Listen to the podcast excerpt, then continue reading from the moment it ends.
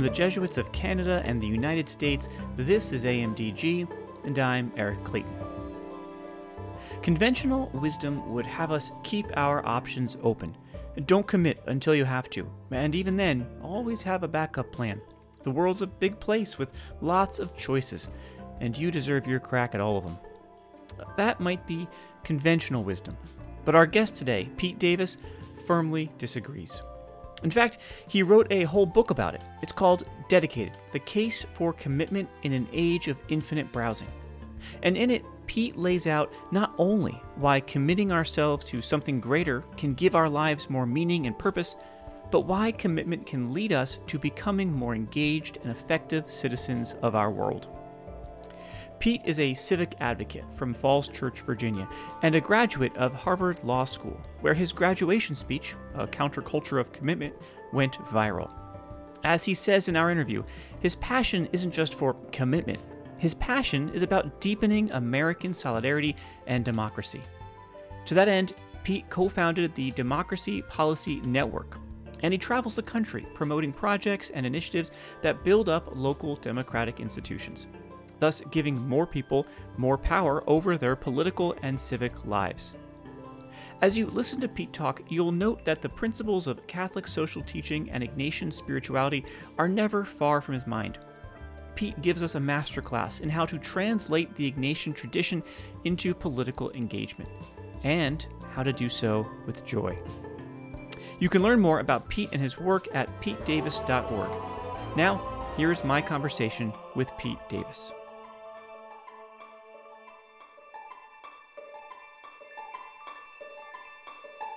Pete Davis, welcome to A M D G. We're glad you're with us today. So glad to be here. Thanks for having me on. Yeah, no, I'm I'm so excited to talk to you um, because you, you you write on all sorts of wonderful things that are super relevant um, to to our moment and and I think to kind of the spiritual lives of, of so many people. So I want to I want to start off with uh, talking about your your book Dedicated, um, and just you know I, I know you have a whole book on this, but I'm wondering if you can give the elevator pitch, kind of make your case um, for why commitment is is both so important and why it's so countercultural. Yeah, you know the the. basic case is that I think so many people my age, I'm uh, like mid, right in the middle of the millennials, so I can only speak for, you know, the people my age that I know and myself, but maybe it applies to others as well. We feel like we're trapped in what I call infinite browsing mode in so many aspects of our life. And I call it infinite browsing mode kind of based on the idea of the Netflix home screen. You know, you know that feeling when you log on to the Netflix home screen and there's hundreds of different movies in which to choose, and you end up never choosing a movie because you are grappling between all of them, and you never pick a, a, a movie and enjoy it, and then you find yourself thirty minutes later in this haze, um, and you're just like, ah, oh, might as well turn it off and go to sleep. And I feel like that, you know, I wrote this book and gave the speech that inspired the book because I feel like so much of that was happening in so much of our lives. Um, you know, we feel like there are all these different things that we could attend to, all these different novelties we can choose, all these different places we can go, or people we can connect with, or communities, or institutions, or vocations, or things like that. And so many of us feel like we're stuck on the browsing um, screen of life. So that's the negative story. But the positive story is that the people that decide to click out of infinite browsing mode, the people that decide to leave the hallway of life, the people that decide not to live by what seems to be the creed of our time, keeping our options open, and instead decide to make commitments to particular things over the long haul and show their love for those things by sticking with them, um, those are the people that are not only the people that are really making an impact, you know, uh, repairing the breach, restoring the institutions, making the change. They're also the people that are finding the most kind of joy and meaning in their life. Um, and I call those people long haul heroes, you know, people that make commitments to particular things and enter into relationships with things outside of themselves that are larger than themselves. And, um, you know, I think I, I, I think this path, much more than choosing the particular thing, the act of choosing and committing in itself, um, it might be the secret, uh, the changes we want to make and the joy that we want to find. Yeah, no, I, I I, I agree with you. I, I also am right in the middle of the millennials, and uh, and have men, had many a night where I've watched nothing because we've we've just spent, you know, sitting there and watching Netflix. But you, you said something um, that really uh, struck me. You said that the folks that, that kind of click in or or, or, or make that decision um, and, and kind of foster, I forget what you said, but something to the effect of like to show the love they have for this thing.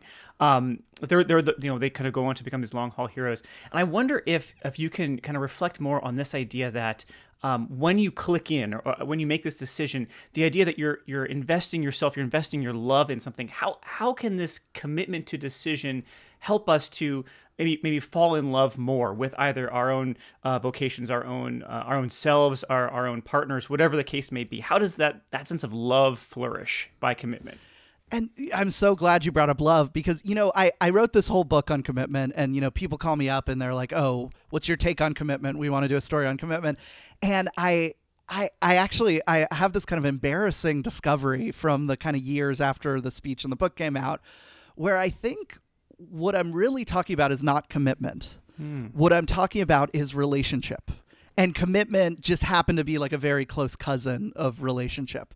Because what we're really talking about here when we're saying, you know, we're going to take up our role as a citizen and, beco- you know, love a place, or if we're going to take up a role of a steward and love uh, institution, or take up the role of a builder and love an idea into reality, or take up the role of an artisan and love a community of craft, or take up the role of a companion and love a specific person, you know, all of that, it's, you know, the act is committing, it's making a decision and then sticking with it, you know, putting, becoming a long haul hero over the long run by sticking with it, you know, every Tuesday night where you have to run the meeting, or keeping returning to that same person, even though the times sometimes are difficult or boring or tedious, or keeping returning to that craft community, even though sometimes it's hard, um, especially at the start. All of that is really a story of entering into a relationship with something outside of yourself. And what is the binding material of all relationships? It's love. Um, and in fact, we learn something about, we learn the depths of what love is, not in the apocalyptic moment of, you know, the boombox over the head or, or the grand speech where you say, we're going to do this. It's actually in the ordinary long haul work, day in, day out, week in, week out, year in, year out. That's where you discover what love is, what the beauty of that connection is. And here's what's amazing about it. You know, in some ways, you know, this message is kind of a cri de cor against hyper individualism. Like, you know, we're so stuck in ourselves. And in fact, like infinite browsing mode is like a hall of mirrors of like psychodrama with ourselves. Who am I? What is the right choice for me? What door is particularly me? What movie is the exact thing I want to watch right now? What person is the person that's the perfect fit for me? That's all kind of self-involved. Um, and in some ways, this call is to ask you to enter into a relationship with something outside of yourself, discover love of the other. But what it actually is, is you can have your cake and eat it too, which is that often through our relationships, through our acts of love, through our commitments over the long run is actually how we find ourselves. And actually not only how we learn about the other and how we learn about what love is, it's also how we learn about who we are.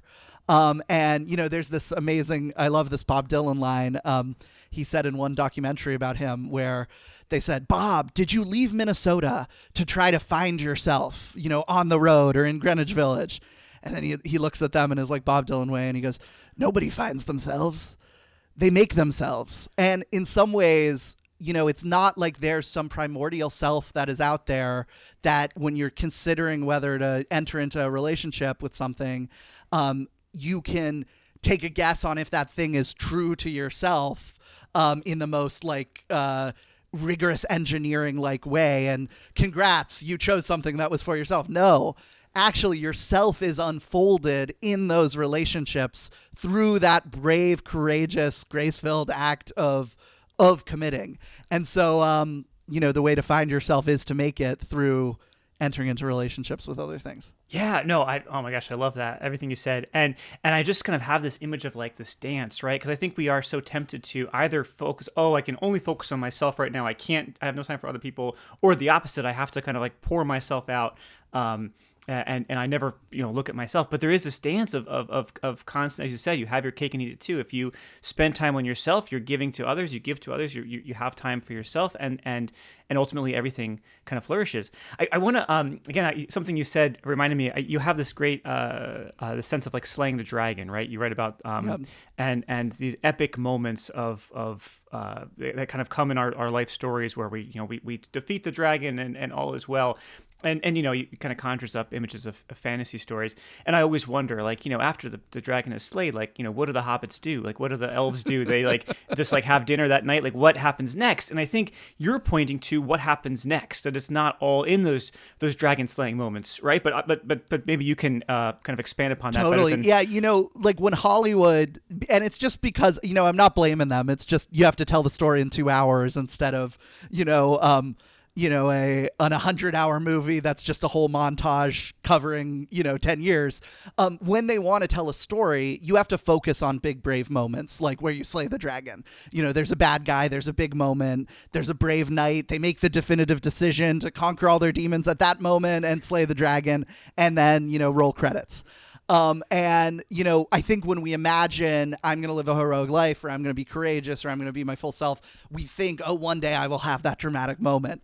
But the funny thing is, and I think this is what so many people are feeling today, is, um, you know, life doesn't present you, you know, most of the time. You know, some people, you know, the shooter comes and, you know, they can dive tackle them or not. You know, some people, there are people who do like courage, but for the vast majority of us, and even for those heroic people, the vast majority of the rest of their lives, um, life doesn't present you, you know, dramatic, decisive moments that spring up out of nowhere. Most of us are just confronted with normal morning after normal morning where we can decide, what am I going to do with this, you know, day or life? you know, um, should I, am I going to start working on something or keep working at something or not? You know? And so life is just a stream of little ordinary moments out of which we must make our own meaning. And what I'm trying to argue is there's like a different type of heroism that's not like dragon slaying Hollywood heroism, but long haul heroism where, you know, by going to the meeting every Tuesday and running it, you wake up five years later and you find out that you've built this beautiful community. Or by honing a craft over a long run in a community of practice, you wake up ten years later and you really have this beautiful mastery and this beautiful, it's not just about you, this beautiful community of other people that are appreciating your mastery, or you're co-appreciating each other's mastery of that craft. And, you know, we can see this in really practical lives, like anyone who's a parent or anyone who's, you know, in a long-term relationship or a marriage. Um, they see that, you know, it's not some big dramatic moment where, you know, your romance is shown. It's it's every day kind of putting in the work of this. Um, and you can see it in the heroic stories of like American history, for example. You know, it's funny. Uh, you know, Rosa Parks is remembered. I, I feel so bad for Rosa Parks because she's remembered for this big, brave moment of, um, you know, sitting down in the front of the bus.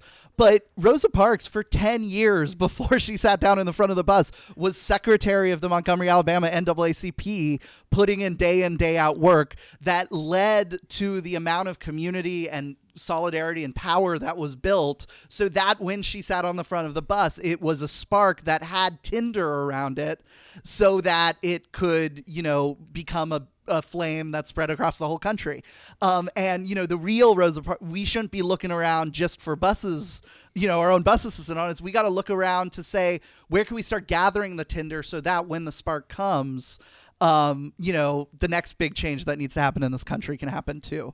And so I want to celebrate that part of Rosa Parks, not just the others, um, because that's the lesson that we can learn as kind of ordinary Americans. Yeah, no, I, I think that makes a lot of sense. That that, that it, again, it's, it's, you, you, I like this image you keep saying. You're going to the meeting every Tuesday night. You're you're you're, you're running the meeting every Tuesday night, and, and it does it sets this foundation. You know, instead of like big dragons, you're like chasing small lizards out of your garden, right? um, so I, I, I think you've I think you've done a well, great a, made a great case for why we need to commit to something and, and st- stay through it. What what do you say to people when they demonstrate some resistance to this idea, or maybe it's not resistance, but just some uncertainty? What what's your what's your pitch for for why yeah. how to how to make that that pivot? Yeah, we have to acknowledge, and you know, I, I make sure to say this in the book. You know, right at the heart of it, there are fears that are standing in the way of commitment. I have those fears. All of us have these fears. You know, but we have to start, we have to confront them. I think this is really brave, to confront these fears. Like, this actually might resemble more of a decisive moment than usual, um, because it is the, about the start of a commitment journey. Um, and um, we the way to confront these fears is to notice the gift that is at the other side of each of them. So let me go over three of, you know, the fears of commitment. Yeah. So one is like fear of regret. We're scared that, um, you know, we're going to wake up twenty years from now and think, oh my gosh, I wish I had made a different thing to commit to. We also have like the fear of missing out. Okay, I guess it's good that I'm committing to this. I can't think of anything else to commit to, but that commitment is going to come with limitations that is going to prevent me from being everywhere to everyone all the time doing the latest new thing. Um, and then there's a really interesting one that I think isn't talked about enough, but is really strong among myself and people in my generation, which is I call the fear of association, which is we are so obsessed with being fully, purely good and in ch- children of the light and like unencumbered by the messiness of the reality of what it means to be a human or to be part of things larger than ourselves, that we don't want to associate with anything that is not perfectly us because um, of all the warts that come with any real thing that humans do. And so, okay, so those are the fears that are preventing us. That's part of the resistance. So what's on the other, how do you overcome them and what's on the other side? Well, with the fear of regret, we have to start seeing that um, we, the person twenty years from now is a person that is shaped by the decision that we made. And that decision that we made becomes part of who that person is and makes it not like this person standing outside of time deciding you made the wrong choice. So for example, when you move to Texas instead of move to Illinois or whatever, you know, when, let's say one choice you're making, or, you know, you move to Austin instead of Chicago, um, you become an Austinite by making that choice. You find your favorite restaurants, you meet your favorite people, perhaps you fall in love there, perhaps you find a job there, perhaps you get into the annual, you know, fun holidays that are part of Austin and not part of Chicago. And so when you think back in twenty years, you're a full Austinite. You're not going to think, uh, you know, Uh, you don't know anything about Chicago, whereas you have all these relationships in the place that you've decided to do. And so, you know, it becomes part of you. It becomes part of your purpose. Your constellation of meaning is created by making the jump. So it's not like you stand outside of the constellation of meaning. The fear of missing out, you know, you start to discover as you go down commitments that um, go down the path of commitment, you start to discover that the things that you're not missing out on, Um, the things that you should have feared missing out on, are actually the things at the other end of commitment. Because if you never make a commitment because you're so scared of missing out on the hot new thing, you're never going to experience, you know, your kid graduating from high school or finishing the marathon or the Google Doc idea becoming the restaurant that you wanted to create, or, you know, um, you know, the, finishing the the professional, you know, uh, uh, credentializing process that you wanted to join, whatever it is. Um, um, all of those are things you're going to miss out on by not committing to things. So there's a FOMO in non-commitment then to commitment. So that depth of is the thing you're going to start fearing missing out on, the gift of depth. And then finally, in the fear of association, um, the th- the reason we fear associating is because we feel like there's some platonic self that only other things can poison when we enter into relationships with other things. So better stay isolated, because I have a rigid platonic self that um, I don't want to have any of the outside world mess with. When you, as Bob Dylan discovered, or I talked about earlier, discover that actually yourself emerges through your relationships, not just is threatened by relationships, um, then you overcome the fear of association, because you're saying, oh, actually, the associating is the only way I'm going to become a full person. And what the gift at the other side of that is, is community, because you're going to join with other people who have made that brave decision to associate with that larger thing outside of themselves. The community of practice of knitters, or fully going all in on, you know, a church that you're into, or fully going on all in on a cause, or fully going all in on a place. Everyone has decided to join in with that thing that has warts and all. Maybe you even come up with collective jokes about the warts that you've been worried about associating with. And you have the comfort of friends at the other side of associating, which you'll never have in your pure, innocent isolation. Um, so uh, I think we got to overcome those fears and, and get that joy of purpose and that joy of depth and that joy of friends. and community. Dude, uh, you're making me think of all the hobbies I, I haven't uh, committed to now. I got to like go and start taking up an instrument and all sorts of things. Yes.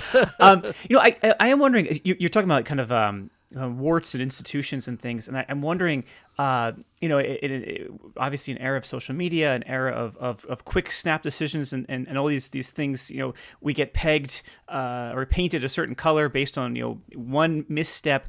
How do you help people Um, still commit uh, and still kind of work through all the warts and all that come with associations, um, even when sometimes missteps um, uh, can can be magnified and easily taken out of context, uh, and um, and that might further cause people to be afraid to um, to really go all in in a public uh, and and authentic way. Yeah, you know, I think one of the the, the big kind of uh, person who helped me understand this um, was kind of reading Alastair MacIntyre, um, and you know, the philosopher, and he he wrote this book After Virtue, and um, and he has this really beautiful idea, which is that all of our senses of meaning only emerge out of kind of stable communities. So you know, when Tony Hawk does a nine hundred. Um, if he did that without the community of practice of skateboarding around the nine hundred that he did, he would just be kind of a random TikTok video of a thing that kind of looked interesting. um, but because a community of practice called American skateboard or international skateboarding had arisen over, you know, thirty years before he did the nine hundred.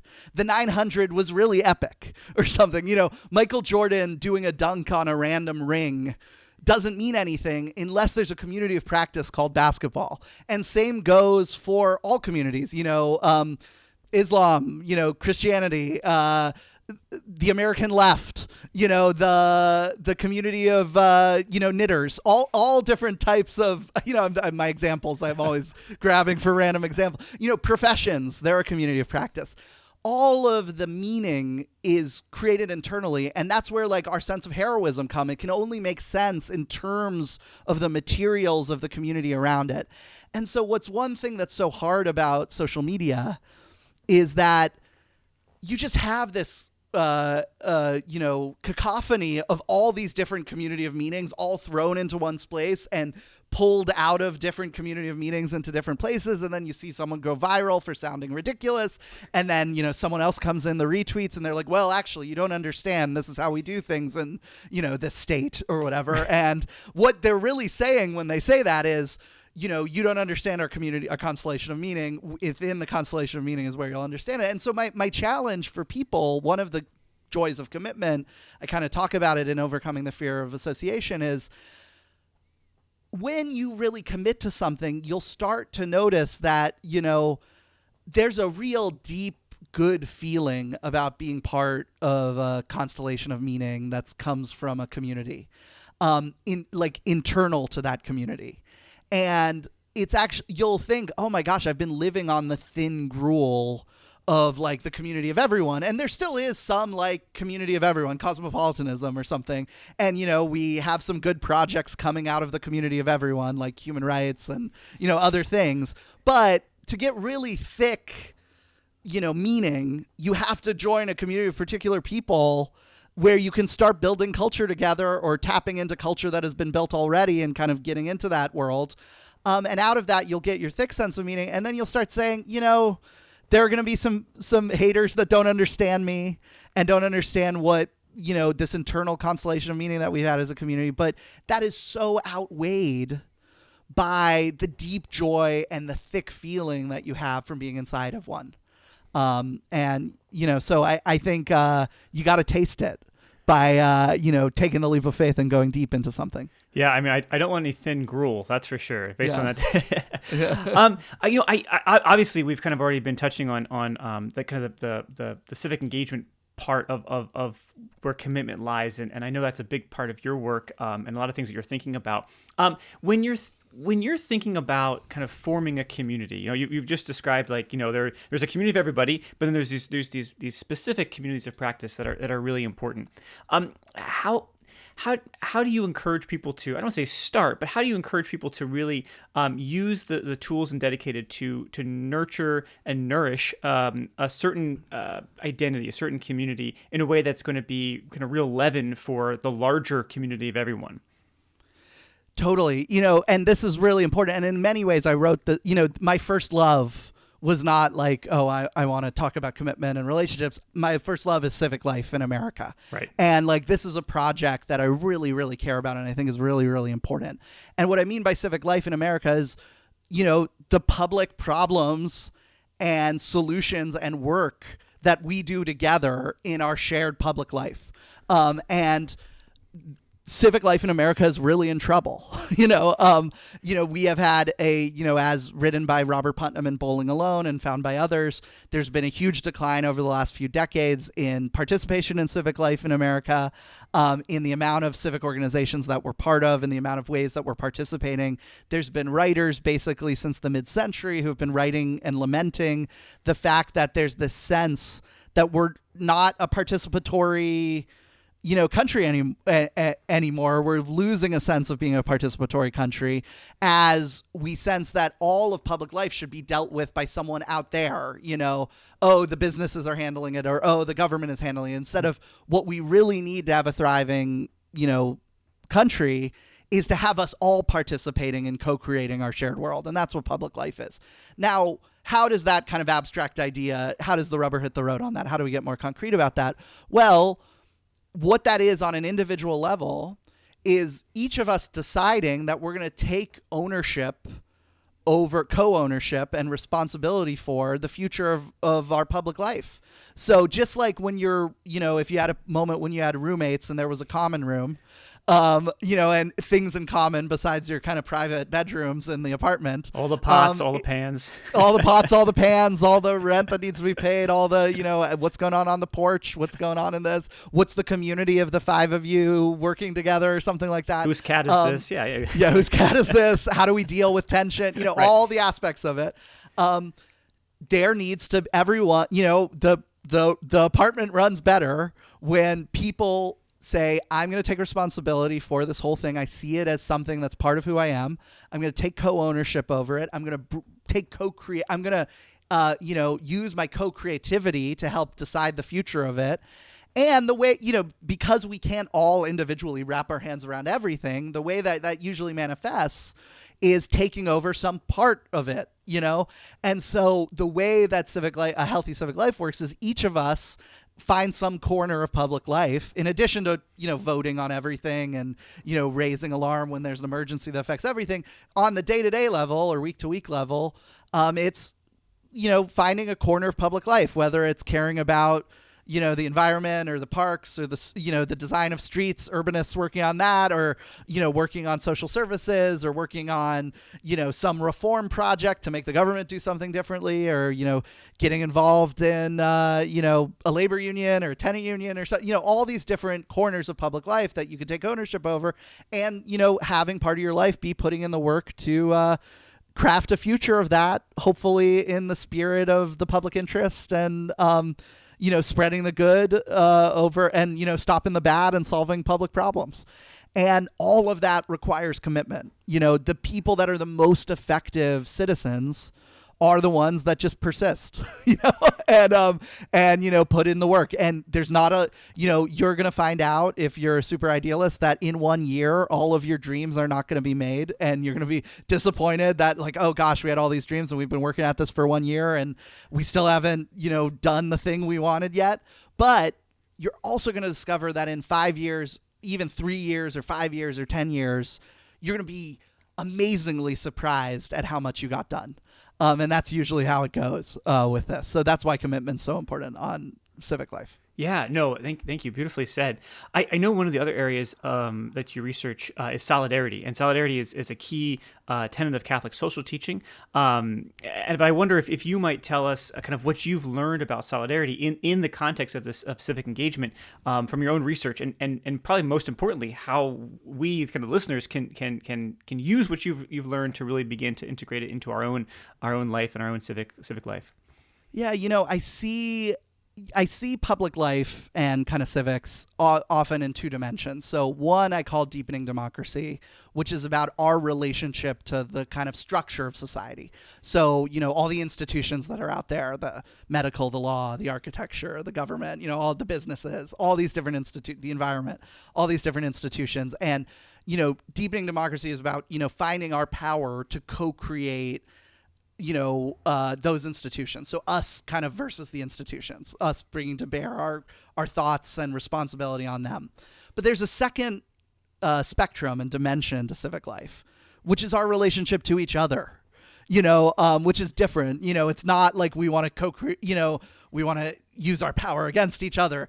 The project with solidarity, deepening solidarity, is the project of connecting us all. You know, um, and there are different ways of connecting. You know, I think there's a version of very thin solidarity, which is kind of like in our imagination connecting us all, like seeing someone across the globe and feeling like we are connected to them, to a very, which we I think we need a lot more, a much thicker sense of solidarity, which is actually building relationships, um, uh, you know, with more people in more ways. So when I see a country or a world becoming more solidaristic, what I actually think that is, is that is about the literal task of building more relationships between people in this country and in this world that weave our destinies together. So if like democracy is about, you know, everyone having a chance at realizing their dreams, you know, solidarity is about us each seeing each other's dreams as part of our own, you know, us uh, entering into relationships with other people.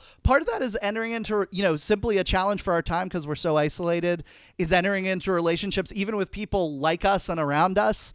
Um, you know, we're we're actually, even though that is the easiest part of solidarity, just like people similar to us, entering into relationships, we're actually not doing that good at that right now. We're so isolated. So just kind of like relearning the art of becoming friends and, you know, getting to know people. But then there's a, the kind of higher challenge of solidarity, which is bridging across divides and noticing where there are, and I think this is a real Catholic calling, noticing where there are lines that are drawn in society that distance us from each other mm. or distance groups from each other, segregation, um, and building bridges and connections around them that blur the lines between us.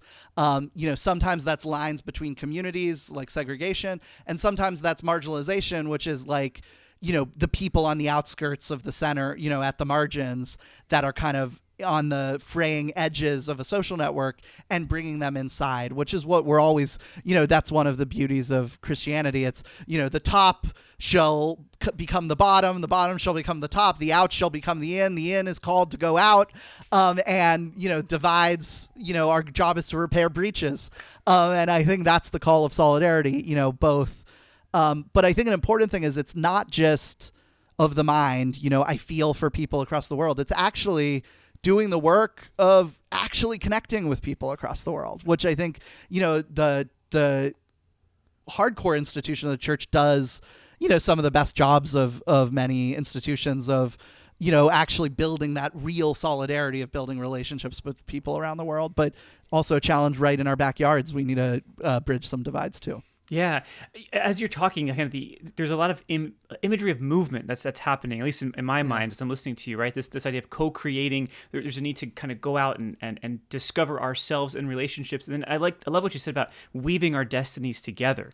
Um, and there's just, just this this sense of like kind of pulling on threads in ourselves and then in other people, and, and, and making something um something new, something together, something that unifies us. And I and I, I like that image a lot, and it, it really does evoke a need to, to do work. It's it's not necessarily comfortable, right? It's it, there's a need to kind of um uh kind of get out there in the breaches, as, as you said. Um go ahead. My favorite quote on this, just a very quick one. Please. My favorite, my favorite. I'll I'll say it. You know, my favorite Jesuit. There you go. Um, I'll I'll pick. I'll choose favorites. Love them all. That Jesuit but, is probably uh, gonna listen now, so you better be careful. Um, uh, Father James Keenan at Boston College, who um uh was uh for many years the kind of the the um priest at my local parish. Um, he has this wonderful phrase of, you know, you know, c- Catholics in many ways are similar to other sects of Christianity, but there's one virtue that we really emphasize a lot more. You know, there are many ways we are different, but he points out there's one virtue that Catholics are like the the deepest thinkers on, which is mercy. Mm. And he defines mercy as, I love this, the willingness to enter into the chaos of others. Mm. And I think like an act of mercy is an act of solidarity. It's like when we talk about the corporal works of mercy, you know, it's, uh, you know, feed the sick, give water to the thirsty, visit the imprisoned, you know, no, visit the sick, uh, you know, feed the hungry, give water to the thirsty, clothe the naked, you know, uh, uh, visit the imprisoned, you know, bury the dead. All of that um, is chaotic. It's it's and and the sin is actually comfort. Mm-hmm. It's the sin is saying, I don't want to think about it. Uh, he uses this phrase, I want to, I don't want to bother to love. I don't want to deal with this chaos that comes with connecting across divides or going to the margins. And what he says, the call of mercy is not the call of like a judge saying, I'm going to lower your sentence. You know, that's the like popular sense of mercy. The Catholic sense of mercy is I am going to be willing I'm going to bother to love. I'm not going to sin as failure to bother to love. I'm going to be willing to enter into the chaos of others. And here's the thing. It's not just classic, you know, oh, when we're bridging divides and there's intercultural exchange, that's awkward, or people at the margins come with a lot of chaos in their lives. It's everyone. You know, we all, when you really are vulnerable, bring a lot of chaos into other people's lives. And we are, we should be, th- thank heavens that other people are merciful to us. um, because if we're sharing our real selves, we're, we're going to be sharing a lot of chaos. Um, and, and thus on the other end, we're called to be willing to enter into the chaos of others, just as we hope others will be willing to do to us. And as Keenan points out, just as God did to us. What is more chaotic than kind of being a reigning God, but then deciding, ah, you know, I'm going to enter into time as a, as a human. um, uh, that's that's really being willing to enter into the chaos of others. So um, yeah. if we're called to act similarly, I think that's what we got to do. Yeah, no, and I, I, I think I, I absolutely. I'm glad you I'm glad you quoted that, and um, and commit to the, the the mercy demands commitment too, right? To to to kind of underline your own point here, like God commits to uh, enter into our chaos. It's not a one time deal. It's not like a here's a Band-Aid thing. It's constant entering into uh, mer- it, it showing mercy, and I think that's that's even harder, right? To to even uh, again, you've written a whole book about it. I don't have to tell you, but but it's just that that sense of of mercy isn't a once and done. Um, but a constant. Totally. You know, it's not, oh gosh, this is chaotic. Let me click out of my browser window. Mm-hmm. You know, that's why it, it's, uh, yeah, it's, it's, um, yeah, maybe we should do an addendum. It's like willing to enter into the chaos of others and then stick around. And stick around. you know, um, because, um, because the love, you know, the love overcomes the, the desire to kind of hide away from it. Um, I think too. I, I um. Let me try an idea on you, and you can tell me if this is uh, if this falls flat. But but to kind of continue with the religious language, um, the idea of redemption, the idea of of of we enter into the chaos of others, um, people we may disagree with, people we may have a really hard time understanding where they're coming from, but we never write them off. We always give them a, a chance to, to kind of come back, right, or, or or not come back to us, but just kind of come back to the center, come back to God. That also seems to me like a both. Uh, an exercise in commitment, but also uh, a deeply spiritual practice. I don't know. What do you think? Amen. You know, I, I'm reading this uh, biography, David Cayley's biography of the radical priest Ivan Illich, mm. um, and radical in kind of a very interesting sense of the term radical, kind of like questioning uh, so many of the roots of like presumptions of modern life. And so much of what Ivan Illich writes about uh, that I just love. And and you hear it a lot in Pope Francis's uh, language is he talks about being open to surprise. Yeah. Okay. Um, and you know, everything might be telling you that your assumptions about this person uh, is one way. You know, I've got this person down. You know, it's like it's such a great American uh, vice, which is we love like thinking we got we we we got other people. De- you know, we know exactly the score of other people. And what he said, you know, what Illich said was a Christian calling is like being open to radical surprise.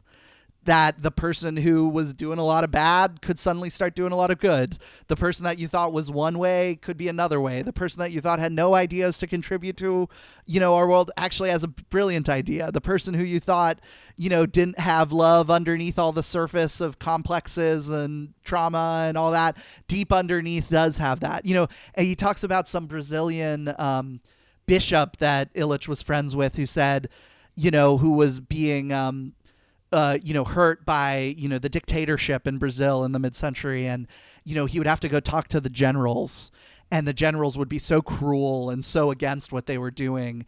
And the bishop always told Illich, um, you gotta, you gotta see that there's some ember deep inside that person, even if you think they're your total enemy, and you gotta just blow on the ember. Yeah. You gotta just blow and blow with faith that, like, that ember might it, catch on fire, you know, and, like, reveal the true, you know, goodness that's underneath that person. And I, I just think, you know, that's a real religious calling, you know, everything about kind of flat, solely materialist, solely fearful modern life um, would say that's crazy. Why, why have that belief? But I think we have to have faith that um, we have to have the patience to wait out and, and let people surprise us. Yeah. Yeah. Right. Cause you would, a person would say, why waste my time? But we're saying yeah. you have to commit, commit your time to, to that belief. Yeah.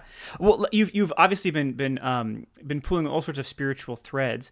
Um, but I wonder if, if you could, um, Uh, kind of share more about um, kind of your own experience of Ignatian spirituality or or, or or or Jesuits in general, and how that shapes or has shaped or, or appears in your in your own writing and, and your own work, particularly as you're looking to, to do more in civic engagement. Well, I've been very inspired. I've been very inspired by their, um, you know, the active life of Jesuits. That, you know, it's a very public. Um, you know, it's a it's a it's a their charism is like, you know, formation of people to be kind of public people, and their act to kind of engage in the world, not just kind of sit um, monastically, even though that's also very important. um, but, you know, I, I feel as like a person who likes civic life, very tied to that just kind of in general. I talk a bit in the book, um, you know, in addition to quoting uh, Keenan, um, I also interviewed, um, you know, this uh, Jesuit father, Brian McDermott at Georgetown, who had so much wisdom about, you know, that really made me come to understand that when I'm talking about commitment, I'm actually talking about relationship.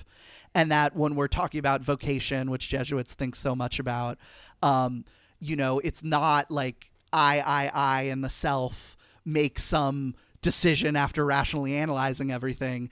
It's a dance between kind of that inner voice, which in the non-secular way of saying it is God's voice inside of you, um, telling you, you know, it's about a relationship with God, telling you what your calling is. Um, you know, um, you need to quiet, Brian McDermott, Father McDermott talked about, you know, you need to quiet yourself down so that you can hear that inner voice uh, to know what you want. I was very moved by that. Um, and he had this wonderful story about his own vocation that I felt very, it was very Jesuit, where um, I said, you know, why didn't you quit? You know, you, you've been a priest for so long, you know, maybe you fell in love with someone, maybe you wanted to do something else, maybe you, this was hard, you know, why didn't you quit? And he said, God had his talons in me. God had his talons in me. And in so many ways, he has this kind of very formally religious job, but in so many commitments, whether it's love of place or love of person or love of community or love of a craft or love of a cause, um, all of it, you know, when I, I interviewed fifty long haul heroes for this, it was so much that the calling had their talons in them. Mm. It was a mysterious relationship. It wasn't like I made the right decision and then through power of will, you know, and tips and tricks every day from the productivity blogs I read, I learned how to stick with it. It was giving in to a relationship that had its, that grew in you. I, I always like the organic, you know, mm. uh, but I, I like how strong Father McDermott talked about that. God had his talons in me.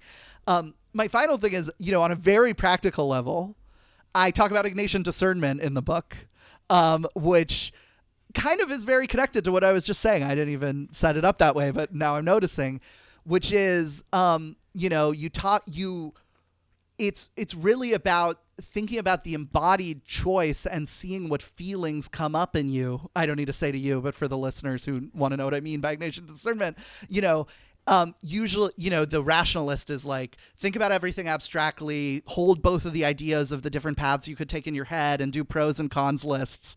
And what Ignatian discernment calls you to do is actually like hold the idea in your head of, okay, imagine and embody myself moving to Chicago or something. Um, and, uh, and what feelings and emotions and inspiration is coming up in me as I hold that embodied self in. Is the relationship calling out to me? Now let me think about something else um, and see if it's coming up in me. So kind of turning off the analytical brain and letting emotions and inspiration and the heart and the soul and your inner voice and, you know, God's plan for you speak. Um, one very funny way I talked about uh, that I've noticed in my personal life, completely outside of Ignatian discernment, but what is kind of like this is my friend John. Um, anytime someone comes to him for advice on a decision, he just t- picks one of the two options that they said and then says, oh, you should do this with total confidence. You know, most people, when it's like, you know, should I be a nurse or should I be an engineer or something? They're like, okay, well, let's think about it together. You know, like, let's join and analyze it together. But John goes, oh, definitely be a nurse or something. And then the person either is like, yeah, yes. And then he goes, good. Okay, that was good advice. Or they're like, no, no, no, I don't want to be that. And he's like, okay, well, then be an engineer. Like, that's what do you great. Mean? And what he was doing was forcing a little like mini version of Ignatian discernment by forcing them to really imagine taking a side and seeing what emotions come up. So yeah. I don't know. That was a motley crew of random anecdotes. I, I'm not like an expert on this, but um, those are ways it's touched me. That, oh, that was awesome. I, I, that last example too, because there's a bodily reaction too, right? I imagine if you say like, be a nurse, the person's like, oh, like you can feel it in your body. And I think Ignatian yeah. spirituality speaks of, of the whole, the whole person, right? Caring for the whole person. Yes. You feel it in your body, you feel it in your spirit, you feel it in your mind. Um, and I, I that's, I'm going to start trying that, I think. Last question. Let me give it just one last question. You, you've, you've, um, you've written about some kind of real, uh, spiritual leaders, right? You have Dorothy Day, Pope Francis, Thomas Merton, others. And I wonder um, what you draw from, you could just pick one or, or all of them, whatever you, or someone different if you like. What do you draw from their way of engaging um, with civic life uh, that you think is particularly relevant, poignant, necessary uh, for us now? You know, what I like about so many of them, um, and especially like Dorothy Day and the civil rights movement mm-hmm. folks, is there was a personalist and concrete aspect to the work that they did. Um, they, you know, they, um, it wasn't just fighting for abstract ideals. You know, they had some abstract ideals, obviously, um, that they were fighting for, but they put them whole selves. They, they were able to find in the work with their kind of comrades in fighting for the cause, or their enemies when fighting against the cause, or the people that they were organizing to serve in it. They never lost sight of like, we're dealing with actual concrete people. Mm. And, um, and they, so that was one aspect of it. Like Dorothy Day is the best on this, you know, she's fighting war, she's fighting for labor unions everywhere, but she's also loving the people in her houses of hospitality, you know, um, and knows their names, you know, and, and doesn't let it become kind of an idol of abstraction. Um, The other thing is, in doing that, in like forcing yourself to deal with real people. And what I'm really talking about in this book is real relationships with real people, which it, it's not just like the condescension of like, I am there for this real person. It's I am entering vulnerably into a relationship that could not only transform them, but also transform me. Um, in doing that, it's kind of a spiritual discipline. And so, you know, I, I talked with a lot of, um, I went on this like wonderful program in twenty eleven when I was in college, um, where we met a lot of original civil rights fighters. Um, and, uh, you know, we all wanted to talk about their cause when we talked to them. We're like, oh, let's talk about racial justice. Let's talk about the fight. What was your strategy? What did you win? What is the cause now? Um, and I, I really care about the cause they fought for. I care about the modern versions of that cause, continued racial justice and the like. But what all of them wanted to talk about was their spiritual discipline. Mm-hmm. They wanted to talk about nonviolence, which was their spiritual discipline, which is much grander than just the absence of violence. It's it's basically like kind of Christian pacifism and, um, you know, uh, a Christian practice of being called to what they called agapic love to each other, um, to, you know, really love your enemy, to really love each other, to really feel like um, it's systems, it's not people that we're fighting. And when they trained together as civil rights fighters, um, most of the conversations and the training was about like, how can we all develop in our spiritual discipline of nonviolence? Um, and so it's kind of like a lot of inner work too, through their engagement. And I think a lot of civic actors and, you know, even radical cause fighters that I care about could use a lot more uh, discipline, spiritual discipline that says not, you know, that takes a position not of, um, we have all the answers and our goal is to just kind of find the power to imprint that on you know, the object of our, our fight, but rather together we are growing and developing something um, that's going to transform us and transform the country as we do that. Um, you see the same thing in the Solidarity movement in Poland. Um, you know, it was a lot of work of building the internal community and becoming um, something together. Uh, in addition, you know, almost as much as the actual strategy of whatever cause they were fighting for. You know, um, one of the priests of the Solidarity movement said, uh, I write about this in the book, we're just growing a forest here. I'm I'm saying it in the American vernacular. You know, we're we're just growing a forest here. And one day everyone's going to look around and be like, there's a forest here. And that's the revolution. Mm. And in some ways, it's not like a big bloody battlefield. It's we are growing a way of being and a way of relating together internally that's going to be so inspiring and so spiritually moving that it's going to spread. And it will, as it's doing it, reweave the rules and the structures as we do it. And that's where like solidarity and democracy comes together. The way we relate to each other changes the institutions. And um, I think there's a real power in that, that is a prophecy that is very quiet today. And I think we need to refine that voice. Blowing those embers, right? Yes. Well, uh, Pete, if folks want to learn more about your work, about upcoming projects, uh, where should yeah. they go? What would you tell them to be on the lookout for? Yeah, I'm at pete davis dot org, and my big project I'm working on now is my sister and I are touring a film called Join or Die, which is a uh, very on these themes. Uh, it's about community in America and Robert Putnam's Bowling Alone. Our funny, our goofy tagline is, this is a film about why you should join a club and why the fate of America may depend on it. So um, uh, hope you can check it out, join or die dot film. Awesome. And we'll drop some links uh, in the in the show notes. Pete, this has been an absolute delight. Thank you so much for uh, for hanging out with us today. Thanks for having me on. A M D G is a production of the Jesuit Conference of Canada and the United States and recorded at our headquarters in Washington, D C This episode was edited by me, Eric Clayton. Our theme music is by Kevin Lasky. The Jesuit Conference Communications team is Mike Lasky, Marcus Bleach, Megan Leepsch, Becky Sindelar, Kristen Smith, and me, Eric Clayton. Connect with the Jesuits at jesuits dot org and on Facebook, Instagram, and Twitter. Get our weekly email reflection series, Now Discern This, by visiting jesuits dot org slash weekly.